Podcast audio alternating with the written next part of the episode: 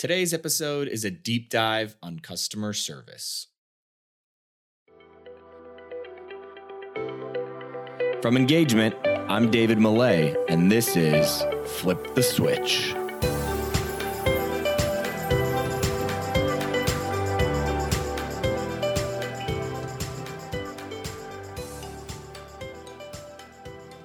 Today's episode is brought to you by Checked In, a new tool in your operations toolkit that helps you understand exactly who's working in your venue. It's one of the tech products the engagement team helped create during the pandemic. And with it, we set out to solve some of the key problems sports and entertainment operators face every day. The tool does a few things from helping you gain more labor data to operate more efficiently and mitigate risk and it also saves you time and headaches by automating the horrible check in and credential approval process that has existed for so long. But my favorite part of Checked In, hands down, is that it's tied to a digital learning platform. Now, historically, training game day staff has taken place before the beginning of a season. But how do you train the workers that start mid season or the workers that just come in to work the big games, the big events? Well, this tool solves that issue. With Checked In, you can create and push training to your teammates digitally, and you can require employees to watch training videos before they're able to physically check in to work.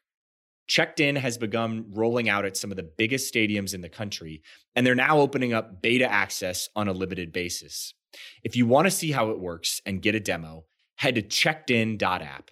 That's C H E C K D I N dot app. We'll make it easy and link to it in the show notes. Welcome back, everybody, to another episode of Flip the Switch, where we sit down with leaders in customer experience and employee experience, and we try to find out what those leaders what are they paying attention to? What are the, the trends that they're looking at the experiments that they're running? What are the principles that they've learned throughout their career? And then we try to take all of those insights and we apply them to the world of sports and entertainment now, today I'm joined by my old friend Kevin Gober. Uh, he is actually in the midst of planning the NBA All Star game uh, as we record this episode. So we recorded this on a Friday. NBA All Star game was on a Sunday. So he was running around all over the place, but he knew that with our guest coming on today, he had to be on the episode. Uh, so let's talk a little bit about uh, Shep Hyken, who's our guest. So, Shep is a customer service and customer experience expert. And he's the chief amazement officer. I love that title, chief amazement officer of Shepard Presentations.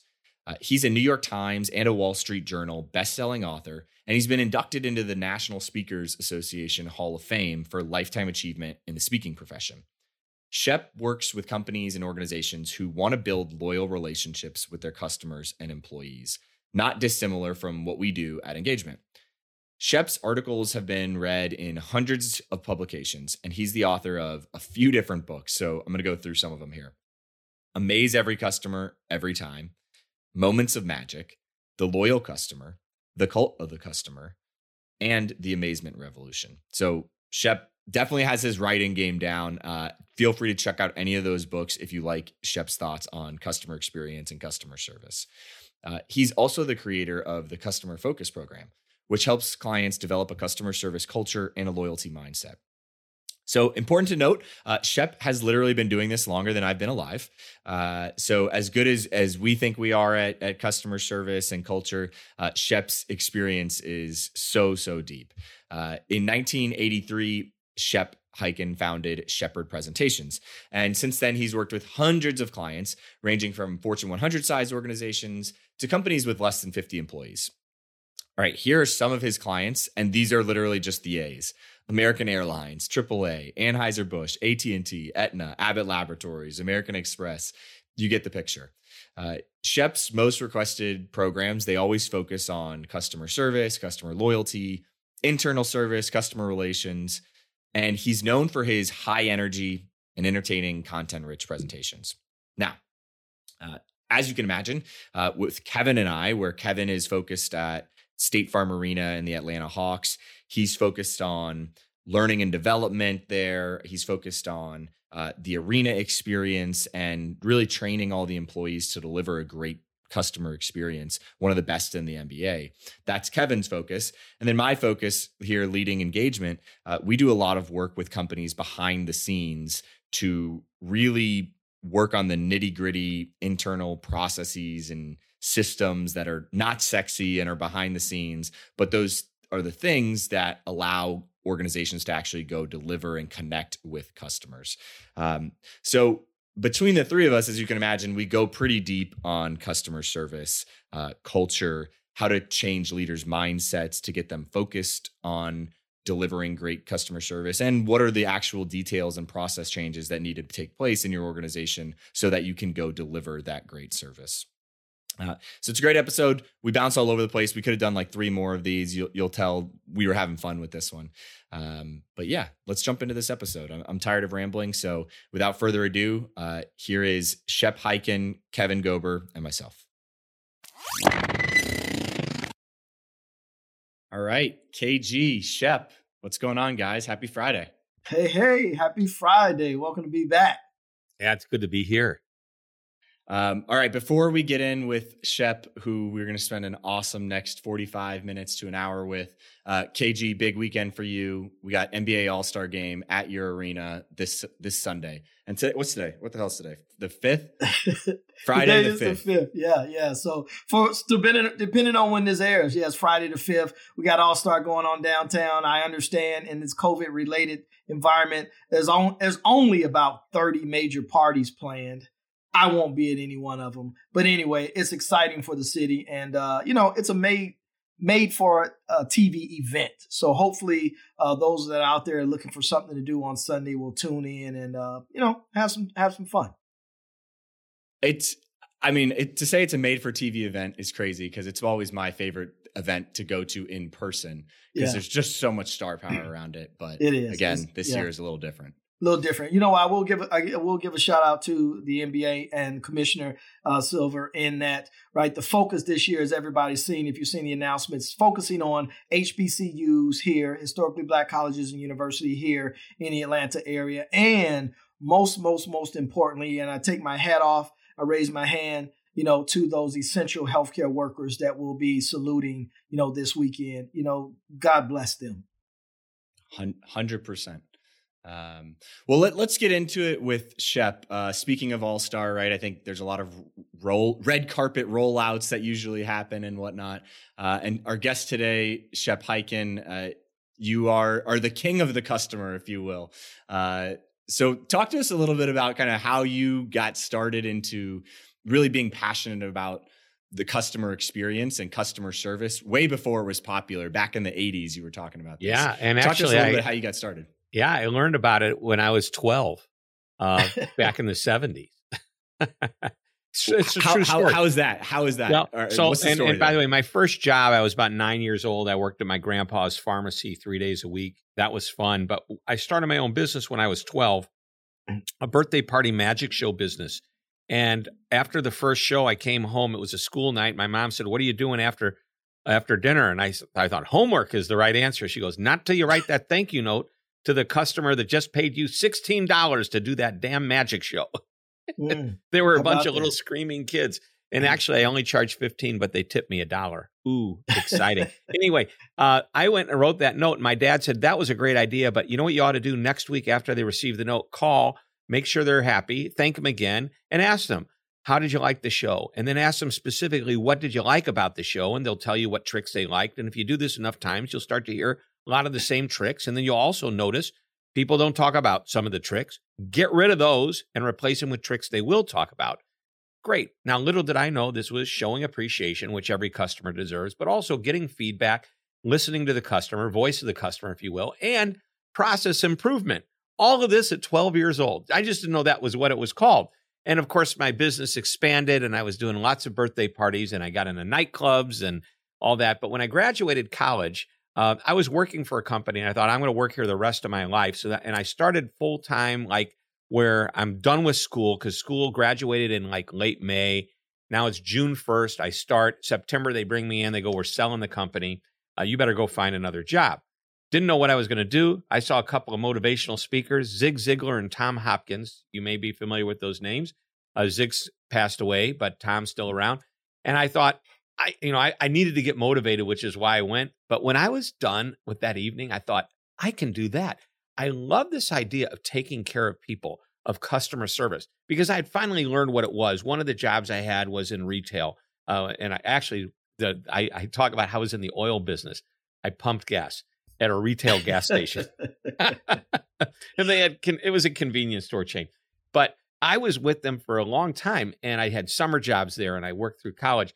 And I learned what taking care of customers was all about. I thought, I'm going to write a speech about that. That's where it all started. And so I've just been, I learned so much from my clients, but I've been researching and reading so much over the years and uh, probably read eight to 10 articles a day, every day. Uh, I believe that if you immerse yourself into something at that level, uh, over time, you'll gather enough information, at least form, have an informed opinion, and hopefully you've formed a good opinion of what's going on that people listen and respect.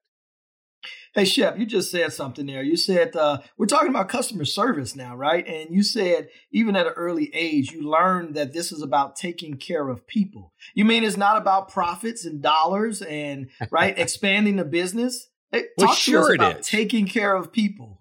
Yeah, but I mean, in order to get, it's like I'll I'll, I'll give you a quote by the uh, I believe he's a professor at Stanford University, uh, Steve Blank, who said, "Without customers, you don't have a business." So let me ask you a question. I mean, if you do you need revenue? Do you need to make a sale? Well, you need a customer. Do you want the customer to come back? Do you want the customer to talk about you? Do you want to constantly have to go out looking for new customers or do you want to keep the ones you have at least a good percentage of them well i think we all know the answers to all of those questions it really does start well if you want to know chicken or the egg great employees drives a great service experience of course it does but if you don't have the customers supporting you uh, financially buying what it is that you sell you're going to be out of business eventually right right no doubt uh, on, i mean a couple things there for me one, we do a lot of work at, at, engagement with college athletic departments. And to me, this is the biggest struggle in that. And it, it's the same struggle with any nonprofit, I think. Any organization that's really mission focused can tend to put too much focus on that mission and not enough on the people that pay for them to be able to be mission focused. And it's like at the end of the day, you don't have a mission if you don't have someone that can fund the activities that you're doing towards that mission. And, and part of what has to happen is that the people who are funding, hence your customers, have to be in alignment with that mission. And uh, oh, and really, they've got to be in alignment with what your whole company is all about and what it stands for. It's one thing to say, I've got a product that people will buy, uh, but now I've got a product that people will buy, and here's how I'm going to move them to a point that makes them want to talk about us and come back again. And to me, one of the most important metrics that any company can look at, any executive can look at is does the customer, fan, whatever you want to call them, do they come back? And you can look at mm. uh, your NPS scores, Net Promoter Score, which is on a scale of zero to 10, what's the likelihood you'd recommend us? Uh, what's your basic customer satisfaction scores? You know, on one to 10 or zero to 10 or one to five, whatever it is, whatever the scale is, uh, were you happy? Did we give you a good experience? Blah, blah, blah. I love those. And you need to know that to get specific. But there's one metric that doesn't, you know, the metric is uh, that gauges behavior is coming back. The rest of it is just sentiment and how I felt about the experience. So I want to know does what they think drive people to come back? Uh, and if it works, great. And two ways you're going to get people to come, well, three ways, obviously, create the experience. But what you really need to do is put emotion into it. Uh, you know, people talk about customer loyalty before you can have customer loyalty, you probably have repeat customers. And there's a difference, and it's mm-hmm. subtle, but it's so important. Repeat customers come back, and we want those. And if we can keep them coming back for the rest of their lives, does that make them loyal? It may or may not. But what takes it to the loyalty level is some emotional connection. Now, um, you know, you, Kevin, Atlanta Hawks. Okay, uh, you can see I'm. I've got a, a, a sweater on that has a St. Louis Blues NHL emblem on it. I am a true blue loyal fan since 1967 when my dad took me to the first game I went to the first year the Blues played here. I mean, there is an emotional connection. Uh, and then they, you know, they finally win the Stanley Cup and all the activity that went around. My wife thinks I'm nuts. I I bought the replica Stanley Cup ring, which, you know, when can you ever wear that? Okay. that was probably a waste of money. I bought a wrestler's belt that had the big blues emblem with the Stanley Cup. I wore it on New Year's two years ago. That's it. So I'm a so you're loyal. That's loyalty. yeah. Yeah.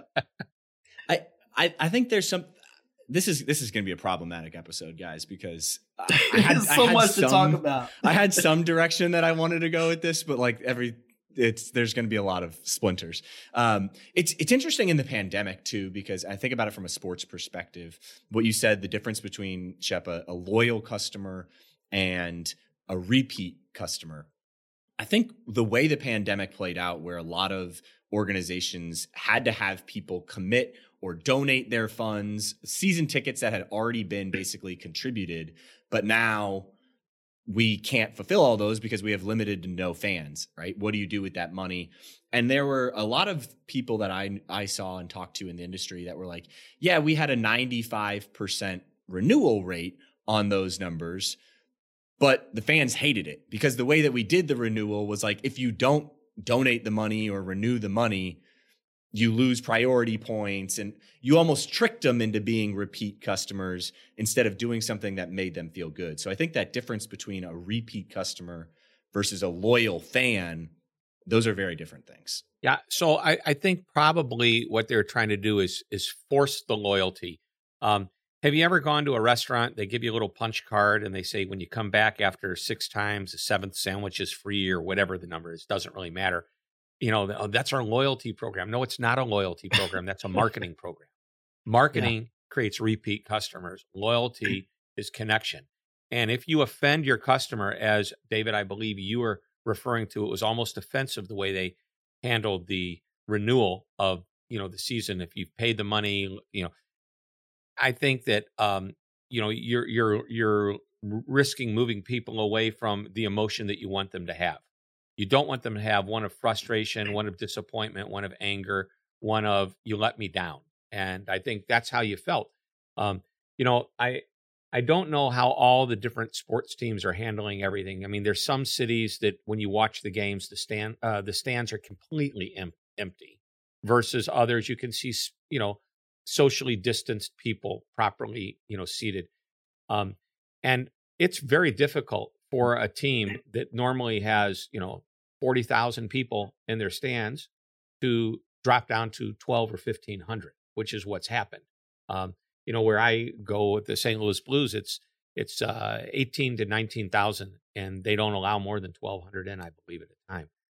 It's hard. It's hard. So how do you handle that? How do you? Um, and I watched how they did it. I'm I've been a season ticket for so season ticket for so long that I was in the first wave of 10 people that were allowed to buy these small groups of tickets. I thought, oh man, I can I'm gonna be in the first wave. And I was. But guess where I was the second group of tickets when they came up for sale?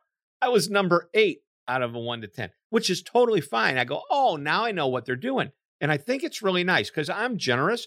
I want the people who wouldn't normally get to see the game to finally get to see a game if they wanted to. And of course, if there were any tickets left over, they offered them up to the uh, earlier season ticket holders. But I just like the way they they did it and they explained the process. I think the word I'm looking for, and I know I went long on this, is transparency. They were very transparent with how they were going to do this, and uh, we all felt good about it. You know, it's a couple things too. You know, the transparency and and genuineness, right? Because if it's if it, if you're transparent, you're having conversation openly and you're sharing the details of what's going on. Uh, and, it, it, takes me back just a minute ago, and I hate to go backwards, but when you go when you all spoke about mission, right, David, you mentioned writing that mission and, and drawing that mission, uh, and then you're talking about taking care of the people, Shep. Well, the mission shouldn't be written for. This is just my perspective. The board of directors and the board of governors. The mission should be written for the people because it's about serving the people, and you got to serve them genuinely and with transparency because you can't, like you said, you can't coerce right that emotional connection, and without that emotional connection, you just got a body, and it's gonna you know pan out at some point. So let's talk about that mission for a moment because if if I go into a boardroom and I'm sitting around with CEO and all the executives and I look at uh, somebody and I go, "Can you tell me what your mission and value statement is?" And they'll look at me. Even the CEO will sometimes say, "Well, well, I I I know what it means. You know, I can recite some of it." And I think that's a big mistake that companies make. It's important. I call this a mantra, but it is the first step in the you know what in of my six steps of customer focused culture, which is to define what your customer service looks like in the form of some type of a a customer service vision or mission, but it should be one sentence long or less. It could be just a few words. Uh, my favorite is an example. I'll give you two favorites. Uh, Ace Hardware is the helpful hardware place. Helpful hardware place is three words. Now, that is a, a kind of a tagline, but it's also internally what they teach uh, when you come to work there. And if you, you know, in all the, there's a lot of owners of Ace Hardware stores. There's about 46, 4,700 stores throughout the world, 70 plus countries, and they have uh, over 3,000, I think it's close to 3,500 owners. But there's a certain process and training that they go through that comes from the Ace Hardware headquarters. And that is about the idea that we have to live this mantra to be the most helpful, um, I guess, um, hardware type store or home improvement store on the planet. And they'd like to be the most helpful uh, store, period, on the world. But they, let's focus on their industry, which I think is brilliant. The Ritz Carlton, nine words long. We're ladies and gentlemen serving ladies and gentlemen. And by the way, that's not a publicly shared mantra. Uh, actually, I think they call it a, their, that's a credo for them, but you get the idea. It, it's internal. And when you mm-hmm. come to work there, you learn that. It's easy to remember, and everything they train you to is trained toward that North Star. We're ladies and gentlemen serving ladies and gentlemen. Well, you know what? We I lived it too for six years. I know you're jumping out there, David, but at Disney, we yeah. created happiness, right? Now it was a longer sentence, but that was what you gleaned from it. We create happiness. So here's another Ritz one. Is my favorite. Uh, so you know when we when we do this with organizations. Oh, go ahead. No, no, ahead, I want to hear why the Ritz is your favorite. Then I'm gonna go back to Disney again.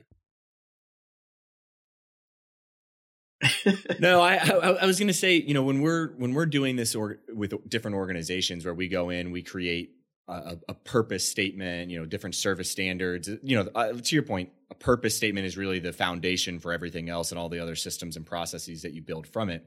Ritz is always my favorite because of its simplicity.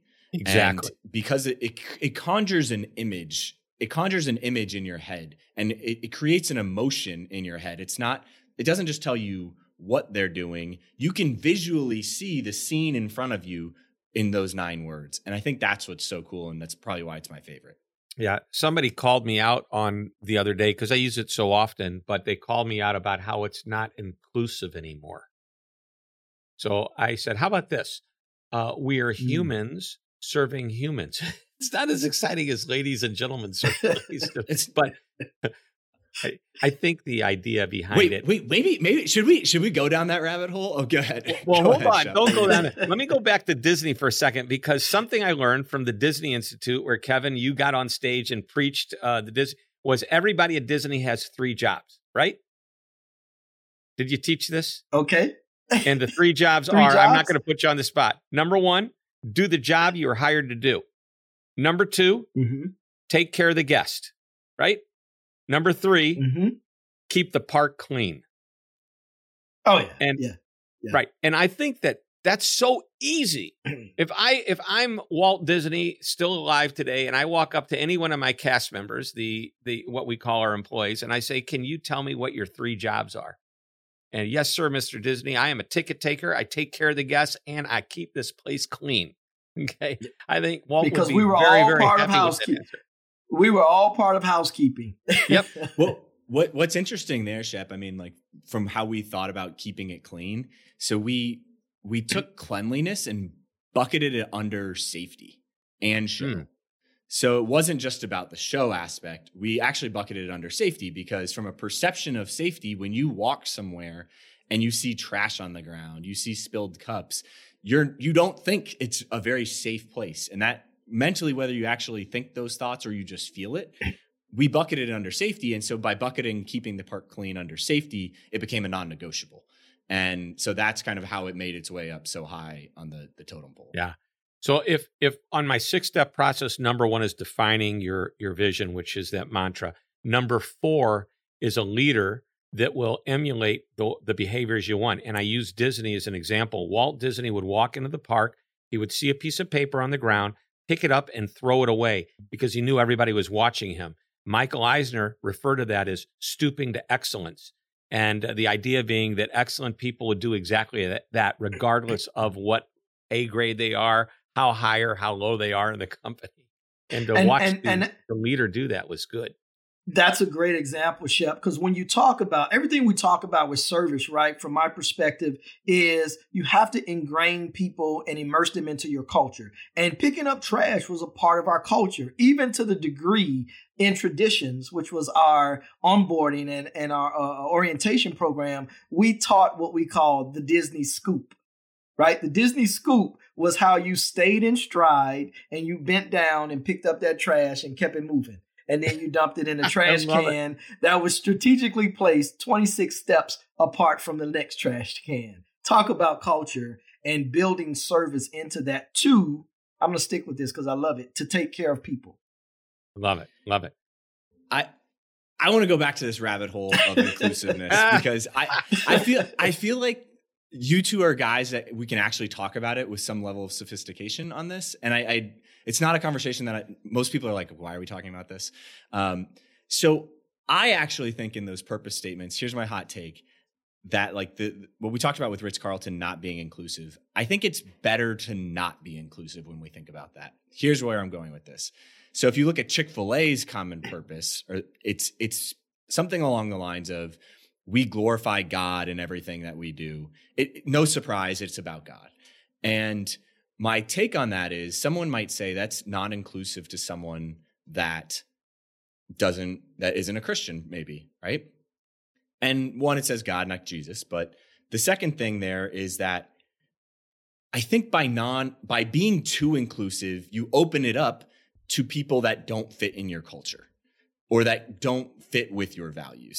by because this is something that I think you really need to clearly articulate what it is that you stand for, you kind of have to say what you also don't want, I guess. I, I don't, I, I, help I me out here, but that's, that that's where my thought is. Yeah. And, and you know what? The idea of, you know, we call them ladies and gentlemen, be, not because they're female or male. It's the term, whether it's, it's valid today or not with all that we are so sensitive about, but the idea of gentleman is different than hey man, hey boy, hey girl, hey wo- you know woman, it's whatever. Distinguished. It, it's distinguished. It's, it's, a distinguishing comment. It's not meant to be, uh, you know. So you know we're we're highly respected human beings serving other highly respected human beings. Doesn't have quite the uh, the ring to it. and you said something, and you said something too, right? It's distinguished. They know who they are when they establish that purpose, right? And to your point, David, right? Is everybody going to be a partaker of our service, of our culture, of our, you know, business, fill in the blank? And more importantly, then again, I think it was, eh, if it was not Dr. King, I know he had said it or repeated it, right? If you don't stand for something, you'll fall for anything right? And so in today's environment, you got to stand for something. That's why we spend so much time, I think, creating these values for our organization and aligning personal values with organizational values so that we have the right fit people within our organization. Mm. Yeah. Now, David, I believe the Chick fil A line that you used is probably not their customer focus statement. Um, it's yeah, it's internal. It's yeah. in yeah, it's inter and and you know it's part of their vision and their values and what they're all about. Okay, but um, if you're really going to be a customer focused company, you must have a statement that's tied to your customer service and experience. Uh, there's yes. a company in Nashville, Symbiosis, um, kind of a tech company, and they have a uh, the mantra. I love it. It's uh, we love our customers so much when we kiss them, their lips bleed. So that's that's like kind of a passion statement as yeah. much as anything else. That was a little scary Shep. that's why I like it. It stands out. It stands out. Uh, yeah, we, we could go forever. I mean, we just created one with uh, with Austin FC, the new MLS team. That's pretty pretty great. That I like. It's like building ATX's spiritual home through the memories and moments we create for our people or something along those lines. But it's really about the spiritual home. And anyway, uh, Shep, I, we've referenced this multiple times now. You've got six steps to a customer. I've given you. We only got two so far. I've given you two. I've given you number one and number four. Do you want them in order? Because yeah, quick. give it to us in order. Right. So the first one, you know, create the mantra, the vision that everybody can remember. That's simple enough that it's easily recitable, one sentence or less. Number two, communicate it. And it's communicated all of the time, all over the place, in break rooms, employee entrances. It's everywhere. Uh, number three is proper training. And training isn't something you do at onboarding. It's not something you did. It's something you do ongoing. Uh, if I'm if I'm running uh, all the ushers at the Atlanta Hawks game, you know what's going to happen before every game? We're going to have a huddle, just like the Ritz Carlton has a huddle before every shift. And we're going to talk about what worked the last game or two, what didn't work, what we're going to work on today. And it's just going to be a place in that huddle where I'm going to talk about service. Anyway, that could be considered a training. Of course, you can still have formal training throughout the years to come. Uh, number four is to uh, be the role model, especially. Eh, and by the way, anybody can be a role model, but especially leadership has to be the role model where people would say, you know what, uh, it's not like do as I say, not as I do. No, it's do as I do and do as I do. You know, say and do should be the same, something like that. Anyway, number five is if you're a leader, you need to keep people in alignment. And that means if there's a group, a person, a whole department, uh, a region, if you're a large company, uh, get them back into alignment with what your vision is for this. And number six, when it's working, it's celebrating time. And that's what you do. So uh, you define it, uh, number two, you communicate it. Number three, you train to it. Number four, you demonstrate it. Number five, you keep people in alignment and you defend the culture, so to speak. And number six, celebrate it when it works. That's the Katie, fastest I ever did that. I was going to say, clip it, clip it, like like we're a, an esports gamer. Uh, Shep, which or, Kevin, which one of those do you want to unpack first? Because all of them are really good. Well, you know what you know what I'm I'm passionate about, and as part of my role, that's the learning and development piece. That's to train it right? It's not it's not just good enough to to hire for attitude and get great people but you got to continue to teach them about your culture. You got to continue to teach them about themselves. You got to continue to teach them about your customers. And right you've got to teach them to to be I'll say be promoted within your organization or be stolen from your organization. Meaning you're you're imparting so much knowledge and wisdom and and and business uh, you know acumen into them that everybody wants them, but to Shep's last one, you're celebrating them so much they want to stay. So that's my favorite, right? That's that's my passion, training and teaching them. Let's let's talk a little bit about that then, Shep. Uh, from your perspective, you're running an NBA team, or you're in Kevin's role in an arena. What does that meeting look like for you? You mentioned training is not just a hey, get everybody together before the season and do a training. It's every game. What yeah. what might that meeting look like for you? How would you run that? And first of all, I love that we would do uh, something at the beginning of the season to to bust it wide open and do it right, and it's kind of a refresher. Of course, there's onboarding training, but that short huddle. Uh, and let's go back to the Ritz Carlton, who around the world, uh, they everybody practices this concept of we're ladies and gentlemen serving ladies and gentlemen. Let me tell you how it works. They've got 24 gold standards that drive that statement, and every single day they are the, a manager has a huddle before the shift begins with all of employees, and in the hotel business, easy to do. In the sports business, easy to do a short huddle with your. I mean, I've seen what happens before a game. I see all the ushers sitting in the stands, and somebody's talking to them. That's the huddle, right? It could be ten minutes long, and you're reminding people what they do. But here's what the Ritz does: 24 gold standards every day. The manager shares one of those and talks about it for just a moment or two, not 10, 20 minutes, but maybe 30 seconds, maybe a minute, maybe an example of it, maybe asking one of the team members, would they share an example of how this gold standard worked for them in the last week or two? And you know what happens on day two? They do number two. At the end of day 24, they go back to number one on the 25th day. It's like rinse, lather, repeat.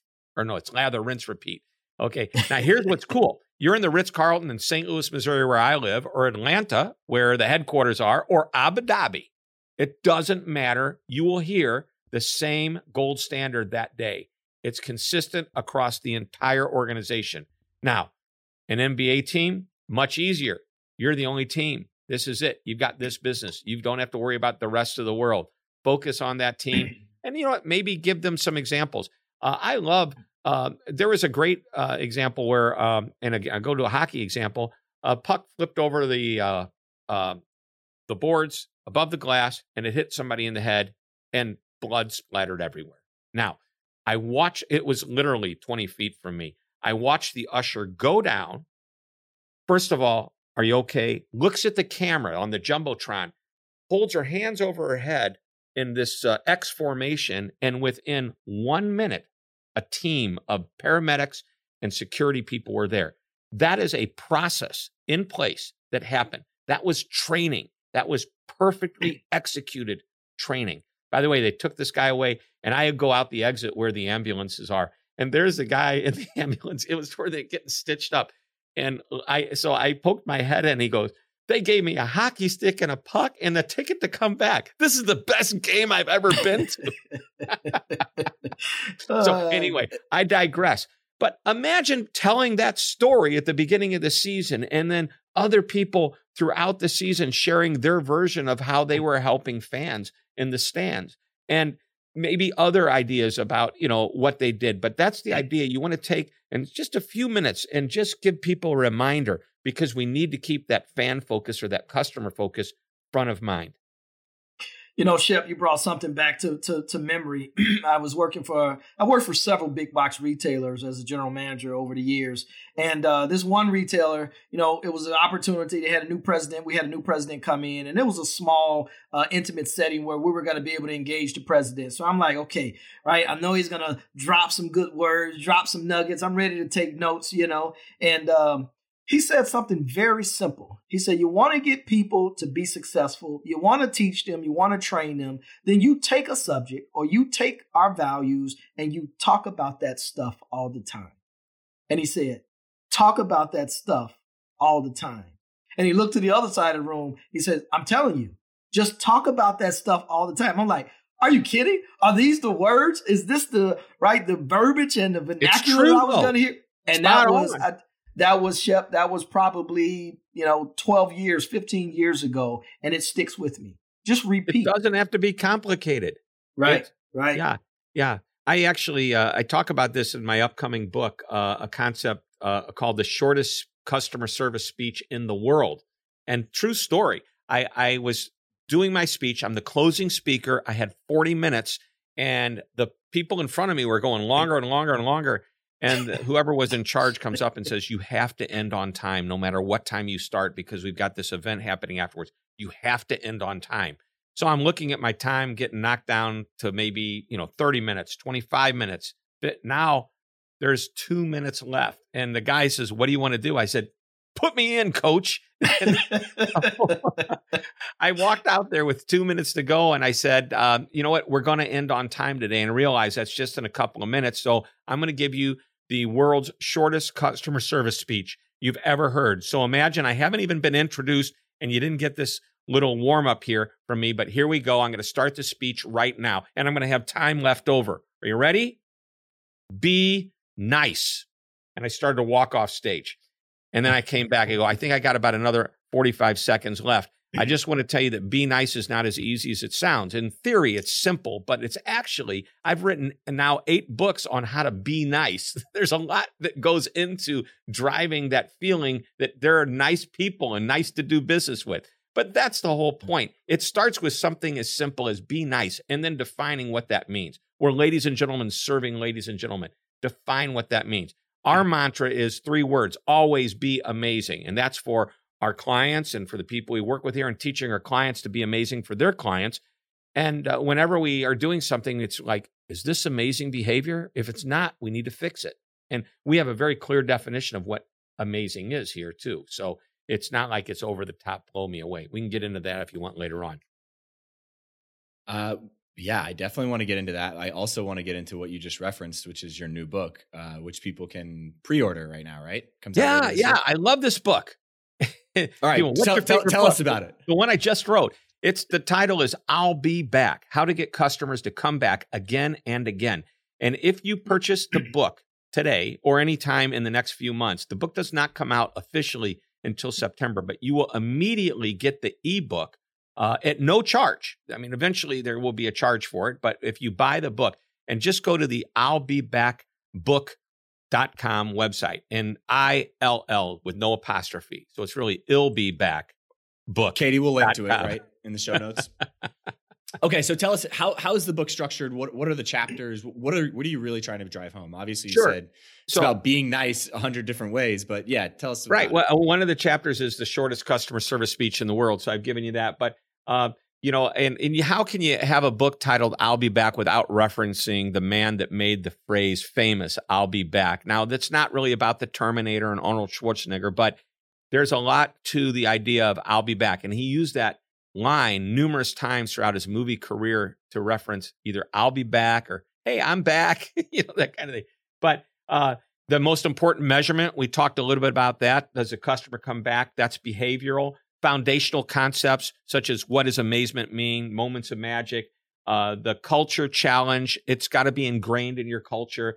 Uh, we get some some tactical ideas. You can't automate a relationship. So many companies today are trying to figure out how to way, ways to bring digital in. And I think it's important to bring in digital experiences, even self-service experiences.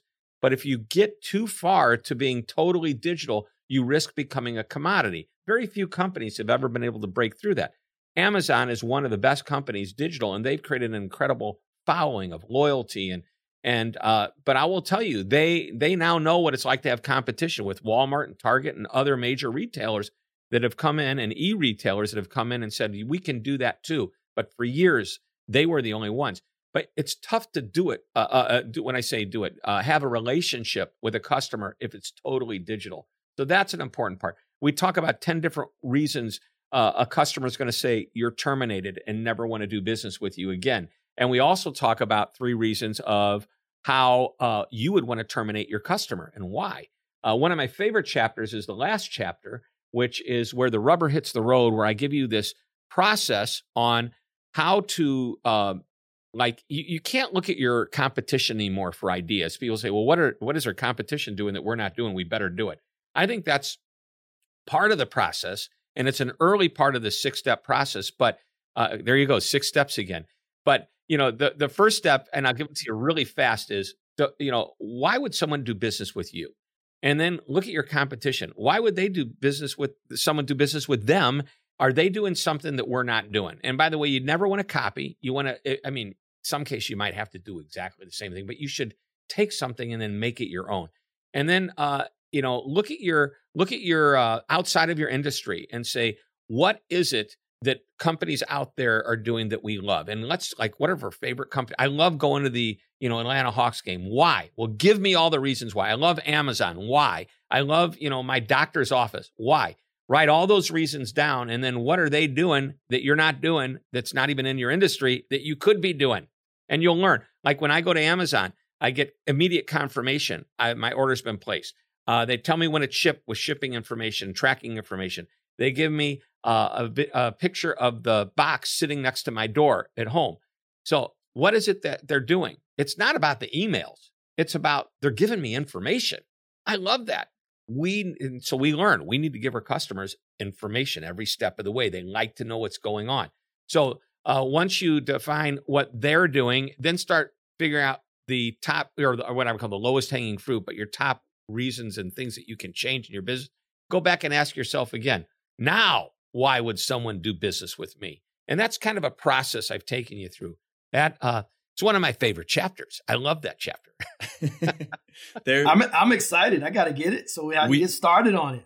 We definitely have to get it, and we'll definitely link to the book in the in the show notes. Um, and and Jeff, like for this show, right? It's called Flip the Switch because our whole thing is about getting ideas from a different industry. I mean, that, that is mm. a lot of what we do on the show. Yep. Um, we had Jesse Cole. We've had Jesse Cole on a couple Jesse's my buddy. When Jesse was I, first starting out, not in the business he's in, but getting into, you know, he wrote the book and he, he Jesse's unbelievable. He he flipped the switch when it came to looking what's going on outside and bringing it into a sports venue. They do things there that nobody else does it's it's unbelievable and we we talk about it with him where it's like they constantly get it where they're not looking at other sports teams they're looking outside and i think more and more sports teams are starting to do that but uh, it's certainly something that should be done more often. I mean, we we do a we do something called a design sprint, which we by no means made up, and you know has been around started at Google. And one of the elements in there is called a lightning jam. And as we're creating new ideas, everybody has to go out and pull ideas from different industries. So if we're creating a new renewal website for season tickets, you got to go look at, you know, what is Harry's Razors doing to renew you on a monthly basis? What are all these other companies doing? And it starts to give you so many good ideas. And that's the process that we do with our clients, but you start to really see there's a lot of great things happening in other industries. Yep. yep. Uh, Shep, I, I've got a question. a case study in the book. Next time. I don't know how much time we got, but but I got a question, Shep, right? Sure. because we're all readers, right? We read, we study, we analyze, you know, you write. Uh, but when you get that CEO, that president, uh, that executive, and the other end of the spectrum, if you will, no, no, no negative to anybody, but you get that frontline worker. When you get those people in front of you, behind closed door, or in a in a training room, one on one or one on two, what's the message from all of the books, from all of the knowledge? What's the message for that CEO president to get it, from that frontline worker to get it? So, um, I mean, there's there's a lot that we could talk about here, but I'm going to put it all into like a basic sentence that it doesn't matter who's in that room with the CEO, the first person ever, or, or the last most recently hired person, the the janitor, the whomever. Customer service is not a department; it's a philosophy and it needs to be embraced by everybody. And it's really important that everybody understands their role in in what they do. And some people say, "Well, I'm in accounting, I'm in finance, I don't even see the customer." Yeah, but you know what? If if you didn't do your job, something's going to happen where the customer is going to feel it. Uh, the baggage handler that's you know handling my luggage that goes down the ramp when I go on take a trip somewhere, that person never sees my face. But if he or she does not put the bag on the right plane when I get to the uh, airport where I, my destination, I'm going to be very disappointed. By the way, they let down two people in that example. Uh, they let down me as a passenger, and they let down that poor soul that works at the baggage claim office. That all they do is deal with unhappy passengers that have lost their right. luggage. So, and that's an internal customer situation. So we have to make sure that everybody understands it's philosophical. Everybody has a role, and then tell them what their role is. That's great stuff. That's great stuff. Um, so let, let's go into these last questions here that we we have. We have so many good ones, and normally I, I don't want to hit these, but Shep is you're too much of, of kind of a, a legend, and you've been in this industry for so long. I mean, Cult of the Customer is, is such a good one, a uh, good book to get, and you've got so many on there that people can check those out. But I, I want to cover some of these other questions that we've got. So let's let's start here. We'll run through them. Uh, on the on the Google sheet, it's the additional question. So outside of your own books, what's the book you've given the most as a gift or recommended the most? Sure, uh, that's easy. It's called The Experience Economy by Joe Pine and Jim Gilmore. One of the very best books. It's been out there a while. It was recently updated, but it is really the whole idea behind how you take a coffee bean and turn it into this incredible experience that Starbucks, they use Starbucks as a major case study uh, about, you know, a commodity becomes an experience, which turns into, you know, repeat business and loyalty. So we're going to get Joe on the show at some point. Uh, right when COVID hit, we were talking about coming on and we were like, ah, maybe not the best time. Let's see how this pandemic plays into customer experience. So we're going to get him on at some point, but that's a that's the classic foundational book. I love it. Yeah. By the um, way, you know, Joe Pine, brilliant guy, Jim Gilmore, his partner, it's a different type of brilliance. They so much complement each other. It'd be worth bringing them on separately, not together. Good advice. Good advice. Okay. Um, let's jump to the next one here. Uh, I'm going to go to the gigantic billboard question. Ah. If you could have a gigantic billboard anywhere with anything on it, metaphorically speaking, you know, basically getting your message out everywhere, what are you putting on that billboard? Uh, buy, I'll be back. no, www.illbebackbook.com. Uh, no, I would say um, there's, you know, I'll go back to what I said earlier you know, customer service and experience is not a department, it's a philosophy. You know, that's that's why I believe when I create my programs, whether they're training programs, uh, granted, if you hire me for a speech, I talk to that audience. But if you look at like our we have online programming for customer service, you know, on demand programming. It's meant to be used by everybody in the company, not just the people in the customer service department, if you will. Um, so I believe uh, in the philosophy customer service is not a department, it's a philosophy to be embraced by everybody in an organization.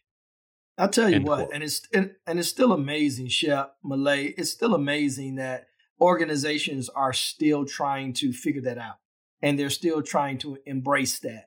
You know, and um, there's a, there's a few of us right that are lone soldiers continuing to try to push that message because right? I don't know. Let's say engineering or let's say you know marketing. They're focused on messaging or they're focused on gadgets and widgets working. Very very important stuff. But they also need to be focused on right our customers our guests our fans. And it's it's amazing that we, we're still you know kind of kind of uh, tromping uphill to get that message out. So keep doing what you're doing shep. Please. We need you. you. All right i'm going to flip to the next question and i'm going to change it up a little bit from how it's written in here all right what's one of the best or most worthwhile investments an organization who's focused on service can make ongoing training or buy my new book. No, ongoing training. you ask. No, I you know, I go back to what we said earlier. Training isn't something you did, it's something you do. You have to constantly put in front of people and remind them over and over again to keep it front of mind. And remember that celebration piece in that six-step process. That's celebration is in the form of call it rewards if you want, but recognition for doing a good job. People like to be recognized when they are doing the right thing. And uh, if you take a look at all the reasons people want to leave a job to go to work for someone else, sometimes it is a bad boss, sometimes it is money, but most of the time it's lack of appreciation. I love it. Yeah. Um, all right, let's keep rolling here. Um, let's go to what are some of the bad recommendations that you hear in the realm of customer service? Bad recommendations. Um, when the boss says, do as I say, not as I do, because they're incongruent, oh man, that's bad because you just don't know what to do. Um, you know, um, hiring people, and and Kevin, you mentioned this. I think at the very beginning, you said something that made me realize, you know, there's a a, a philosophical side of service, and then there's a technical side of service. So, uh, you know, hiring the right person. Uh, Jim Bush, who was the senior vice president worldwide of all of customer service for American Express, that if he had the choice of hiring somebody from a hotel that had worked at a front desk for a few years or hiring somebody that worked in the support center already, he would probably take that uh, person who worked at the hotel because they have that hospitality mentality. But just mm-hmm. because they have a great uh, mentality for service doesn't mean they're going to be good at delivering service. You hire a server at a restaurant if they've never served before, but they worked at a hotel for 10 years behind the front desk. They know how to take care of people, but you still have to teach them how to, you know, the proper side to pick up the dish and drop down the food and when to clean the table. So the the technical side versus the what I would call more philosophical side, uh, the softer mm-hmm. side. They you need to take a look at both sides. I, did I answer that question? You did. You did. Okay, good. You answered it. I might have uh, gone like off like a politician. No, no, no. that, that's the good stuff. Um, all right, I'm gonna hit another one here. Uh, when was the last time you changed your mind about something in this realm of customer service or culture? Uh, wow, in the world of customer service and culture, I changed my mind. I'm very, I'm very easily uh, open. I, I, well, actually, I'm not easily. I'm very open to listening to everybody's way of thinking. Um, when uh, this is a big one, uh, the guys that wrote the frictionless, ex- uh, not sorry, uh, the effortless experience, uh, Matt Dixon, and and his great guy to have. We talked about uh, you know creating the wow for customers and surprising and delighting, and he argued, and I'd always believed in what he said, but he argued that people don't want wow, they just want easy. And I took that, hmm. you know, a lot of that thinking was, well, it's not just in the customer support when I call to get help, it's throughout the entire process. But when I thought, you know, what does wow really mean? Um, you know, look at Tom Peters, who's one of the, you know, people uh, you may or may not know who Tom Peters is, but in the 80s, he was the most pro- prolific guy in writing books on service and experience. He talked about the wow. Well, wow can't happen unless, uh, you know, uh, it falls in your lap. Somebody comes to you with a complaint and you go, okay, I can really make this person real happy today. Or, you know, maybe there's a rainy day and you can do something special. But wow, if you want to wow your customers or amaze your customers, I like to use the word amaze, better than average all the time. That's it. Just be a little better than average, but all of the time. And so it took me a while early on in my career because I was always trying to be like, you know, Tom Peters is great. I need to talk about the wow. But then I realized you can't wow all the time.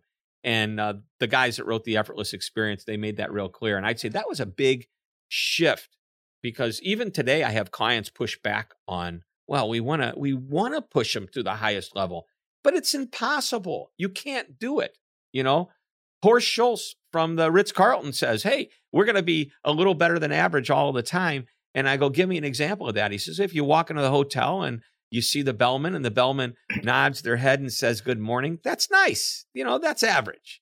But if you say, Good morning, sir, okay, or ma'am, we've just bumped it up a level. Or if I remembered your name from the last time you were here, or maybe from yesterday, and I use your name, now you've gone really to that 10% above average, maybe a little bit more but it isn't wow, blow me away. It's just part of the whole experience. Well, we used to say, right? You remember Malay? We used to say at Disney Institute, right? You don't have to go that extra mile.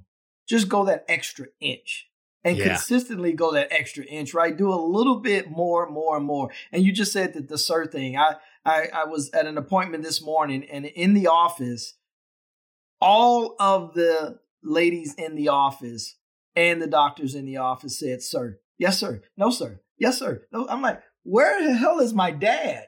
Yeah. right? I said, you guys, and I left out of there saying, you all are so nice up in here. I really appreciate you. And, and I stood there and had conversation with them because everybody was consistent. Yes, sir. Yes, sir. No, sir. No, sir. Yes, sir. I was like, wow, this is cool. Want to hear a funny story? I was just at a doctor's office and there was, uh, I walked in, my appointment was at one o'clock. And I like to have the, the first appointment or like the one o'clock because you know they're having lunch and there's going to be nobody ahead of you, right? Uh, so it's one o'clock and th- there's a little, uh, like a handwritten sign that says, uh, we have lunch until one o'clock. Now I walked in at like five minutes to one and I heard him right there. I go, Hey ladies. And they said, we're eating lunch. wow. You're on duty. I don't care if you're eating lunch or not. Your your customer, your patient, or your guest just walked in the door. You know, it's crazy. Yeah.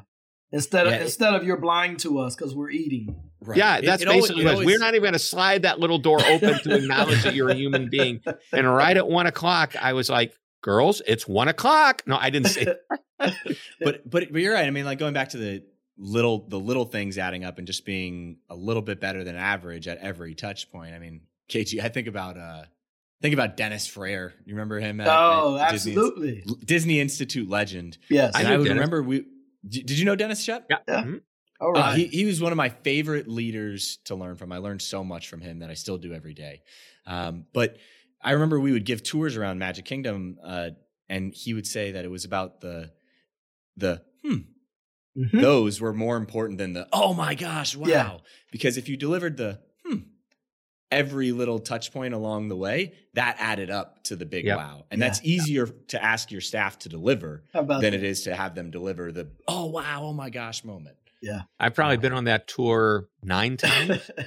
there was a point where I was telling, hey, you missed something.